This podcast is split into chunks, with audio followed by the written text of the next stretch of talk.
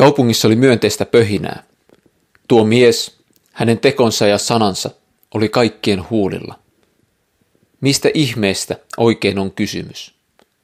Hän puhuu ja opettaa eri tavalla kuin meidän pappimme, sillä hänen sanoissaan on voima ja valta muuttaa asioita. Jopa pahat hengetkin tottelevat, kun hän käskee. Siellä, missä Jeesus oli, tapahtui. Hänen tekonsa ja sanansa eivät jättäneet ketään kylmäksi. Luukkaan evankeliumin neljännestä luvusta voimme lukea, kuinka Jeesus määritteli toimenkuvansa sen pohjalta, mitä Isä oli ilmoittanut satoja vuosia aiemmin profeetta Jesajan kautta. Jeesus tuli Nasaretiin, missä hän oli kasvanut, ja meni sapattina tapansa mukaan synagogaan. Hän nousi lukemaan, ja hänelle ojennettiin profeetta Jesajan kirja. Hän avasi kirjakäärön ja löysi sen kohdan, jossa sanotaan: Herran henki on minun ylläni, sillä hän on voidellut minut. Hän on lähettänyt minut ilmoittamaan köyhille hyvän sanoman, julistamaan vangituille vapautusta ja sokeille näkönsä saamista, päästämään sorretut vapauteen ja julistamaan Herran riemuvuotta. Hän kääri kirjan kokoon, antoi sen avustajalle ja istuutui. Kaikki, jotka synagogassa olivat, katsoivat tarkasti häneen. Hän alkoi puhua heille: tänään teidän kuultenne on tämä kirjoitus käynyt toteen. Jesajan profetian sanat todella toteutuivat kaikin tavoin Jeesuksen toiminnassa. Jumalan valtakunta ja sen todellisuus oli keskeisellä sijalla Jeesuksen julistuksessa ja toiminnassa. Tuon valtakunnan todellisuus murtautui historiaan, kun Jumala lähetti meille Jeesuksen, joka ilmesi työssään Jumalan valtakunnan lainalaisuuksia. Voimme lukea, kun Jeesus palasi Galileaan ja julisti Jumalan evankeliumia, hän sanoi: aika on täyttynyt, Jumalan valtakunta on tullut lähelle, kääntykää ja uskokaa hyvä sanoma. Tuo valtakunta oli lähellä ja kosketti monen ihmisen elämää tuolloin ja koskettaa monen ihmisen elämää yhä tänäänkin. Jeesus osoitti Jumalan valtakunnan todellisuuden kaikessa siinä, mitä hän teki. Oli sitten kyseessä syntien anteeksi antaminen, pahan voittaminen, sairaiden parantaminen, kuolleiden herättäminen tai riivaajien ulosajaminen. Kun Jeesus paransi Pietarin anopin, joka oli kuumeessa, sana kiiri nopeasti halki Kapernaumin. Ja niinpä illalla auringonlaskun jälkeen Jeesuksen luo tuotiin kaikki sairaat ja pahojen henkien vaivaamat.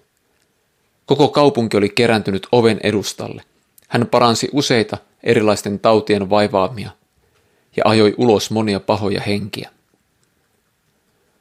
Parantaminen kuului valtakunnan normaaliin toimintaan, kuten voimme lukea kaikkialta evankeliumeista. Jeesus kulki sitten joka puolella Galileaa. Hän opetti seudun synagogissa, julisti ilosanomaa Jumalan valtakunnasta ja paransi kaikki ihmisten taudit ja vaivat. Hänen maineensa levisi sieltä koko Syyriaan. Hänen luokseen tuotiin kaikki erilaisista taudeista kärsivät ihmiset, niin pahojen henkien vaivaamat kuin kuunvaihetautiset ja halvaantuneetkin. Ja hän paransi heidät. Hänen perässään kulki suuri joukko ihmisiä. Jeesuksen toiminta sai ihmiset liikkeelle ja saa yhä edelleenkin. Maailmalta kuulemme, että seurakunnat kasvavat siellä, missä armolahjat toimivat ja missä sairaiden puolesta rukoillaan ja heitä paranee. Meidän toimintatapamme länsimaissa poikkeaa suuresti siitä, miten Jeesus toimi ja mitä voimme Raamatusta lukea. Saisiko Jumalan sana ohjata elämämme myös tällä osa-alueella? Näemme, että Jeesus paransi kaikki ihmisten taudit ja vaivat, ja emme löydä Raamatun sivulta ajatusta, että Jeesus olisi pohtinut tai opettanut, mitä taivallinen Isä haluaisi mahdollisesti sairauksien kautta opettaa jollekin henkilölle. Luulisi, että kaikkien parannettujen joukkoon olisi hyvin mahtunut joku sellainen, jonka olisi kuulunut vielä vähän aikaa sairastaa, jotta olisi oppinut tärkeän läksyn elämästä ja uskosta. Tai jos Jumalalla olisi ollut jonkun kohdalla sopivampi ajoitus sairauden parantumiselle, eikö Jeesus olisi todennut joissain niistä monista tilanteista, että Jumala parantaa sinut, mutta ei vielä. Tällaisia syitähän me pohdimme usein, kun puhumme siitä, parantaako Jeesus yhä tänäänkin. Jumalan sanan mukaan hän parantaa. Ja samalla on tärkeää muistaa, että tässä ajassa kaikki kärsimykset eivät lakkaa, vaan saamme ottaa päivittäin ristimme, seurata Jeesusta ja tuntea samalla hänen ylösnousemusvoimansa ja odottaa hänen paluuta kirkkaudessaan. Me uskomme ja luotamme siihen, että Jumalan valtakunta tulee lopullisesti ja kärsimys voitetaan vasta sitten, kun Jeesus tulee takaisin ja luo kaiken uudeksi. Sitä odottaessamme saamme julistaa hyvää sanomaa, että Jumalan valtakunta on tullut lähelle, ja nähdä sen läsnäolosta kertovia parantumisia, ihmeitä ja merkkejä. Mutaa ja sylkeä silmille, ei voi olla totta. Voiko tuollainen toiminta olla Jumalasta? Kohdella nyt tuolla tavoin syntymästään saakka sokeaa. Mutta se auttoi. Mies kävi pesemässä kasvonsa saamansa ohjeen mukaan ja palasi näkevänä. Suuri osa evankeliumista käsittelee Jeesuksen tekemiä ihmeitä ja parantamisia, sillä ne kuuluivat Jumalan valtakunnan normaaliin toimintaan, ja hän osoitti niiden avulla tuon valtakunnan luonteen ja voiman. Kaiken Jeesuksen toiminnan takana, myös parantamisessa, oli läheinen suhde Isään. Jeesus sanoi, totisesti, totisesti, ei poika voi tehdä mitään omin neuvoin, hän tekee vain sitä, mitä näkee Isän tekevän. Mitä Isä tekee, sitä tekee myös poika. Näemme evankeliumissa, ettei Jeesus parantanut kaikkia samalla tavoin, vaan hän kohtasi jokaisen ihmisen Jumalalle rakkaana yksilönä. Ja se on hyvä, sillä muuten me olisimme saattaneet tehdä käsikirjoihimme parantamisesta kaavan, jota noudattaisimme mekaanisesti, jolloin henkilökohtainen suhde Jeesukseen Kristukseen saattaisi jäädä toissijaiseksi. Betesdan altalla makasi suuri joukko sairaita, sokeita rampoja ja halvaantuneita, jotka odottivat veden kuohumista, sillä uskottiin, että ensimmäinen veteen astuva tulisi terveeksi. Näistä monista Betesdan sairaista Jeesus näki hyväksi parantaa yhden miehen, joka oli sairastanut kolmekymmentäkahdeksan vuotta. Jeesus sanoi hänelle, nouse, ota vuoteesi ja kävele. Mies tuli terveeksi, otti vuoteensa ja käveli. Tämä Betesdan tapaus oli poikkeus, joka vahvisti säännön. Vaikka Jeesus ei Betesdan altalla parantanutkaan kaikkia sairaita, saamme silti lukea eri evankeliumista, miten hän paransi kaikki, niin yksilöiden kuin suurempien ihmisryhmien sairaudet. Matteus kirjoittaa, Jeesus kulki sitten kaikissa kaupungeissa ja kylissä. Hän opetti synagogissa, julisti ilosanomaa taivasten valtakunnasta ja paransi kaikki ihmisten taudit ja vaivat. Luukas puolestaan, monien kotona oli joku sairaana, kuka missäkin taudissa. Auringon laskiessa sairaat tuotiin Jeesuksen luo, ja hän pani kätensä jokaisen päälle ja paransi heidät. Hän puhui heille Jumalan valtakunnasta ja paransi kaikki, jotka olivat avun tarpeessa. Jeesus paransi monia lähietäisyydeltä, koskettaen heitä, laittaen kätensä heidän päällensä. Pietarin anoppi parani kuumesta, kun Jeesus meni hänen luokseen, otti häntä kädestä ja auttoi hänet jalkeille. Kymmenen spitaalista saivat avun, kun Jeesus käski heidän mennä näyttämään itsensä papeille, ja mennessään he huomasivat parantuneensa.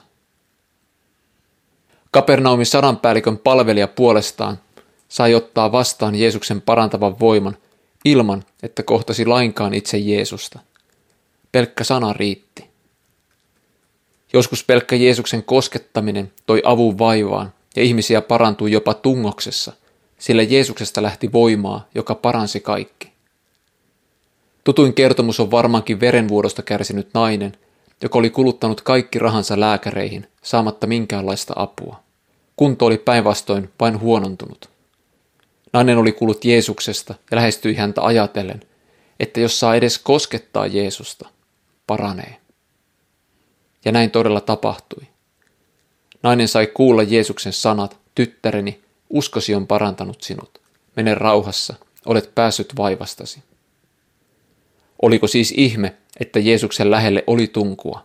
Minne vain hän meni, kylään, kaupunkiin tai maaseudun taloon, Aina ihmiset toivat sairaita aukioille ja pyysivät, että nämä saisivat edes koskettaa hänen viittansa tupsua. Ja kaikki, jotka koskettivat häntä, paranivat. Jeesus paransi samoja sairauksia eri tavoin. Erästä sokea hän sylkäisi silmiin, pani kädet silmien päälle ja paransi hänet vaiheittain. Mies näki ensin ihmisiä, ikään kuin puita, jotka kävelevät, mutta seuraavaksi hän näki selvästi kaiken. Sokeana syntyneen miehen Jeesus paransi sylkäisemällä maahan, tekemällä syyllistä tahnan, jota siveli silmiin. Ja peseydyttyään siiloa lähteessä, mies palasi näkevänä. Kun luemme evankeliumin kuvauksia niistä tilanteista, joissa Jeesus kohtaa sairaan, on mielenkiintoista havaita, ettei Jeesus koskaan rukoillut sairaan parantumisen puolesta, vaan hän käski sairautta. Kuuromiehen tapauksessa hän sanoi, Effata, aukene. Halvaantuneelle miehelle puolestaan, nouse, ota vuoteesi ja mene kotiisi. Mies, jonka käsi oli surkastunut, sai kuulla, ojenna kätesi. Kuollutta tyttöä hän käski, Talita kuum, tyttö nouse. Nainin lesken kuolleelle pojalle sanottiin, nuorukainen, minä sanon sinulle, nouse. Ja Lasarukselle avonaisen haudan edessä, Lasarus, tule ulos. Jeesus puhui elämän sanoja jopa kuolleille, vaikkeivät he edes itse voineet kuulla sitä. Johannes Kastaja lähetti vankilassa ollessaan opetuslapsensa kysymään Jeesukselta, oletko sinä se, jonka on määrä tulla, vai pitääkö meidän odottaa toista? Jeesus vastasi heille, kertokaa Johannekselle, mitä kuulette ja näette. Sokeat saavat näkönsä ja rammat kävelevät, spitaaliset puhdistuvat ja kuurot kuulevat. Kuolleet herätetään henkiin ja köyhille julistetaan ilosanoma. Jeesus Kristus on sama eilen, tänään ja iankaikkisesti. Hän elää, toimii ja vaikuttaa henkensä kautta keskuudessamme. Seurakunta on Kristuksen ruumis. Ja kun ympärillämme olevat ihmiset kuuntelevat ja katsovat meitä, mitä he kuulevat ja näkevät. Ilmassa on suuren urheilujuhlan tuntua. Innostus on suorastaan käsin kosketeltavaa, kuiskailuja, hämmästelyä ja naurun remakkaa. Jokaisella kasvolla loistaa ilo ja kiitollisuus siitä, mitä he ovat saaneet nähdä ja kokea. Jeesuksen nimessä on todella voima, joka muuttaa maailman. Jeesus ei pitänyt yksin oikeutenaan Jumalan valtakunnan sanomaa, voimaa ja valtaa. Opetuslapset saivat alkuun katsella, kuinka Jeesus toimi, mutta sitten tuli aika lähteä liikkeelle julistamaan samaa valtakunnan sanomaa ja tekemään samoja tekoja, joita Jeesus teki. Luukkaan evankeliumin yhdeksännen luvun alusta voimme lukea, kuinka Jeesus kutsui koolle kaksitoista opetuslastaan ja antoi heille voiman ja vallan parantaa taudit ja karkottaa pahat henget. Hän lähetti heidät julistamaan Jumalan valtakuntaa ja parantamaan sairaita. Opetuslapset eivät alkaneet selitellä, järkiperäistää, turhentaa tai tehdä teologiaa Jeesuksen antamasta valtuutuksesta ja käskystä, vaan he lähtivät liikkeelle luottaen Jeesuksen sanoihin. Ja niin he kulkivat kylästä kylään, julistaen evankeliumia ja parantaen sairaita kaikkialla. He saivat lähteä antamaan lahjaksi sitä, mitä olivat itse saaneet lahjaksi. Opetuslapsilta puuttui meille niin monesti ominainen varautuneisuus sellaista Jumalaa kohtaan, joka voi puuttua todellisuuteemme. Sillä he olivat aitiopaikalta nähneet, kuinka Jeesus toi Jumalan valtakunnan todellisuuden sinne, missä oli ja toimi. He olivat kyllä ajatelleet sokeana syntyneen miehen kohdalla, että sairaus on seurausta joko hänen tai hänen vanhempiensa synneistä, mutta Jeesus tähdensi, ettei näin ollut, vaan että niin on tapahtunut, jotta Jumalan teot tulisivat hänessä julki. Ja Jumalan teot tulivat näkyviin miehen elämässä. Hän sai näkönsä, ja mikä tärkeintä, myös hänen hengellinen näkökykynsä parantui, ja hän sai vastaanottaa uskon Jeesukseen. Näiden kahdentoista lisäksi Jeesus valitsi myöhemmin vielä seitsemänkymmentäkaksi opetuslasta, jotka hän lähetti kaksittain edellään jokaiseen kaupunkiin ja kylään, johon aikoi itse mennä, ja käski heitä parantamaan kaupungin sairaat ja kertomaan kaikille, että Jumalan valtakunta on tullut lähelle.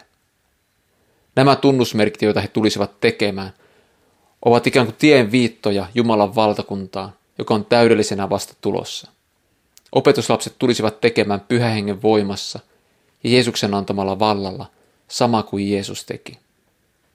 Myöhemmin nämä seitsemänkymmentäkaksi opetuslasta palasivat iloisina ja sanoivat, Herra, pahat hengetkin tottelevat meitä, kun käskemme niitä sinun nimessäsi.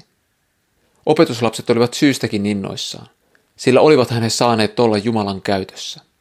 Jeesus kuitenkin havaitsi ilmeisen mahdollisuuden siihen, että heidän katsensa kiinnittyisi enemmän ihmeisiin kuin ihmeiden antajaan. Niinpä hän opettaa heitä. Niin, minä olen antanut teille vallan.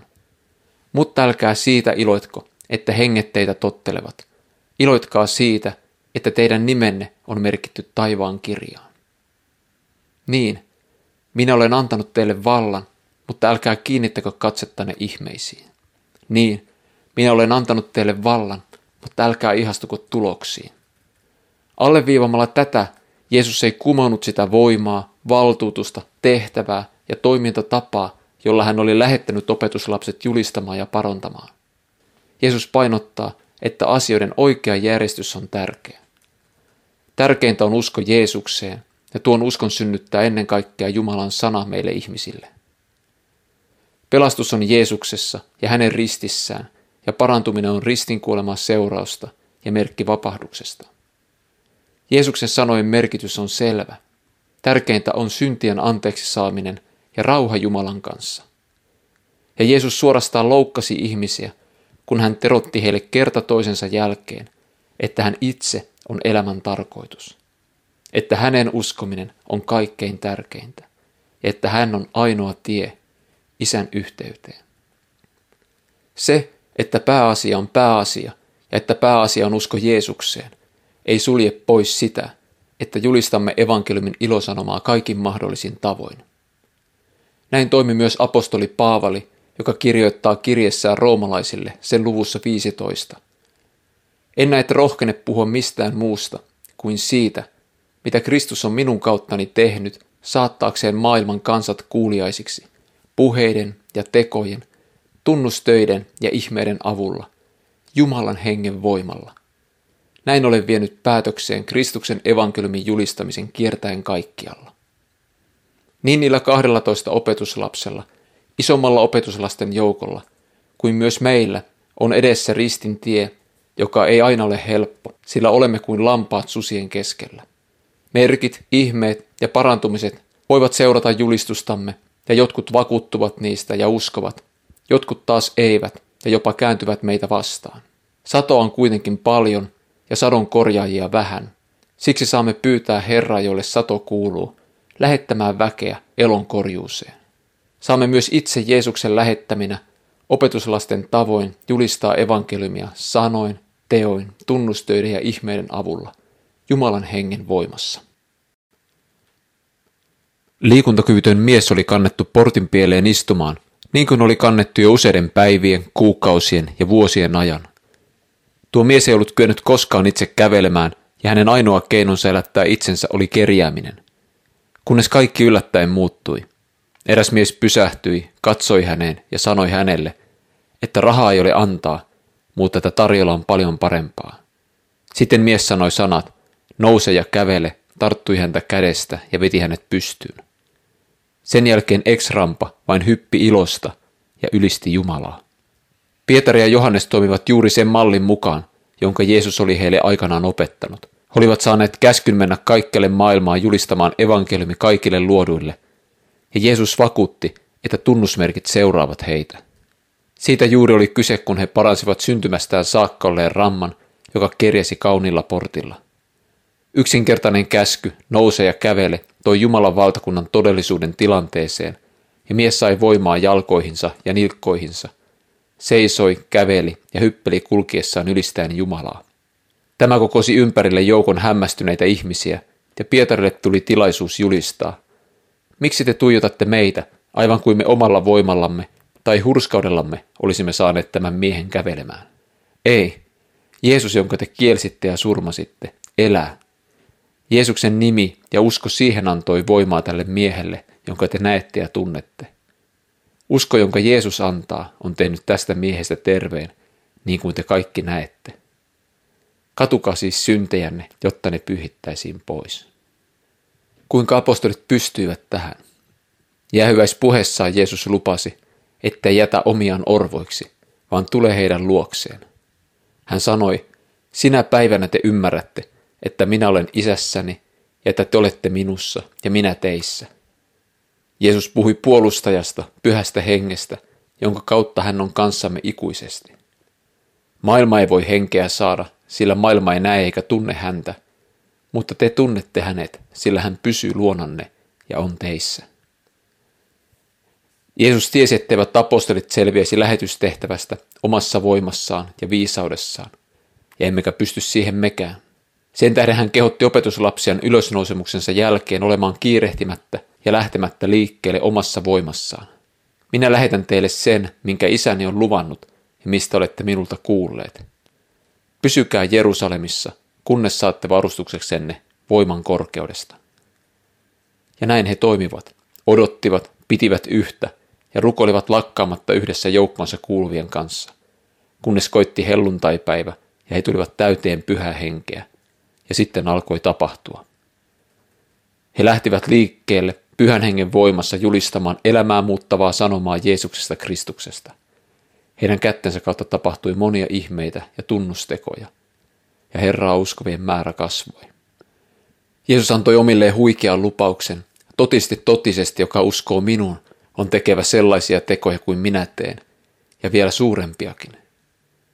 Jeesus tarkoitti oikeasti, että kuka tahansa, joka uskoo häneen, voi odottaa tekemänsä samoja tekoja kuin hän. Ja näin myös tapahtui. Voimme apostolien teoista lukea, kuinka Jumala teki ennennäkemättömiä voimatekoja Paavalin kätten kautta. Jopa pääliinoja ja muita Paavalin käyttämiä vaatekappaleita vietiin sairaiden päälle, ja taudit kaikkosivat ja pahat henget lähtivät pois. Pyhän hengen läsnäolon todellisuus Pietarissa oli niin voimallista, että ihmiset toivat sairaita kaduille, panivat heidät vuoteille tai paareille, jotta Pietarin kulkiessa ohi edes hänen varjonsa koskettaisi jotakuta heistä. Myös Jerusalemin ympärillä olevista kaupungeista tuli ihmisiä suurin joukoin. He toivat mukanaan sairaita ja saastaisten henkien vaivaamia, ja kaikki nämä tulivat terveeksi. Kyse ei ollut Paavalin tai Pietarin vaelluksen hulskaudesta ja erinomaisuudesta, vaan Jumalan armosta ja rakkaudesta, siitä, että he saivat olla täynnä pyhää henkeä. Niinpä he todistivat voimallisesti Herran Jeesuksen ylösnousemuksesta, ja Jumalan armo oli heidän kaikkien osana runsain määrin. Ja pyhä henki vahvisti seurakuntaa niin, että se kasvoi. He kohtasivat myös haasteita, vaikeuksia ja vainoja, mutta se ei lannistanut heitä. Päinvastoin he jopa iloitsivat siitä, että olivat saaneet kunnian kärsiä häväistystä Jeesuksen nimen tähden. Osoittaessaan Jumalan valtakunnan todellisuutta ja jatkaessaan työtä, minkä Jeesus aloitti, se herätti myös vastustusta. Pietari ja Johannes pidätettiin, vietiin yöksi vankilaan, ja heitä kuulusteltiin tarkoin, jotta saataisiin selville, millä voimalla ja kenen nimeen he tekonsa tekivät. He julistivat vangitsijoilleen rohkeasti, täynnä pyhähenkeä, että kaikki tapahtui Jeesuksen Kristuksen nimessä, sillä kukaan muu ei voi pelastaa kuin hän. Ja päästyään vapaaksi he menivät omiensa luokse kertomaan, mitä oli tapahtunut, ja sen jälkeen he rukoilivat yhteen ääneen voimallisen rukouksen, joka sai paikan vavahtamaan. Katso nyt, Herra, kuinka he meitä uhkailevat. Anna palvelijoillesi voimaa pelotta julistaa sanasi. Oina käteesi niin, että sairaat paranevat, että tapahtuu tunnustekoja ja ihmeitä pyhän palvelijasi Jeesuksen nimessä. Seurakunta täytettiin pyhällä hengellä, ja he julistivat rohkeasti Jumalan sanaa tuon rukouksen jälkeen. Olisiko tässä rukouksessa vastaus myös meille silloin, kun kohtaamme vastustusta Jumalan valtakunnan asioilla?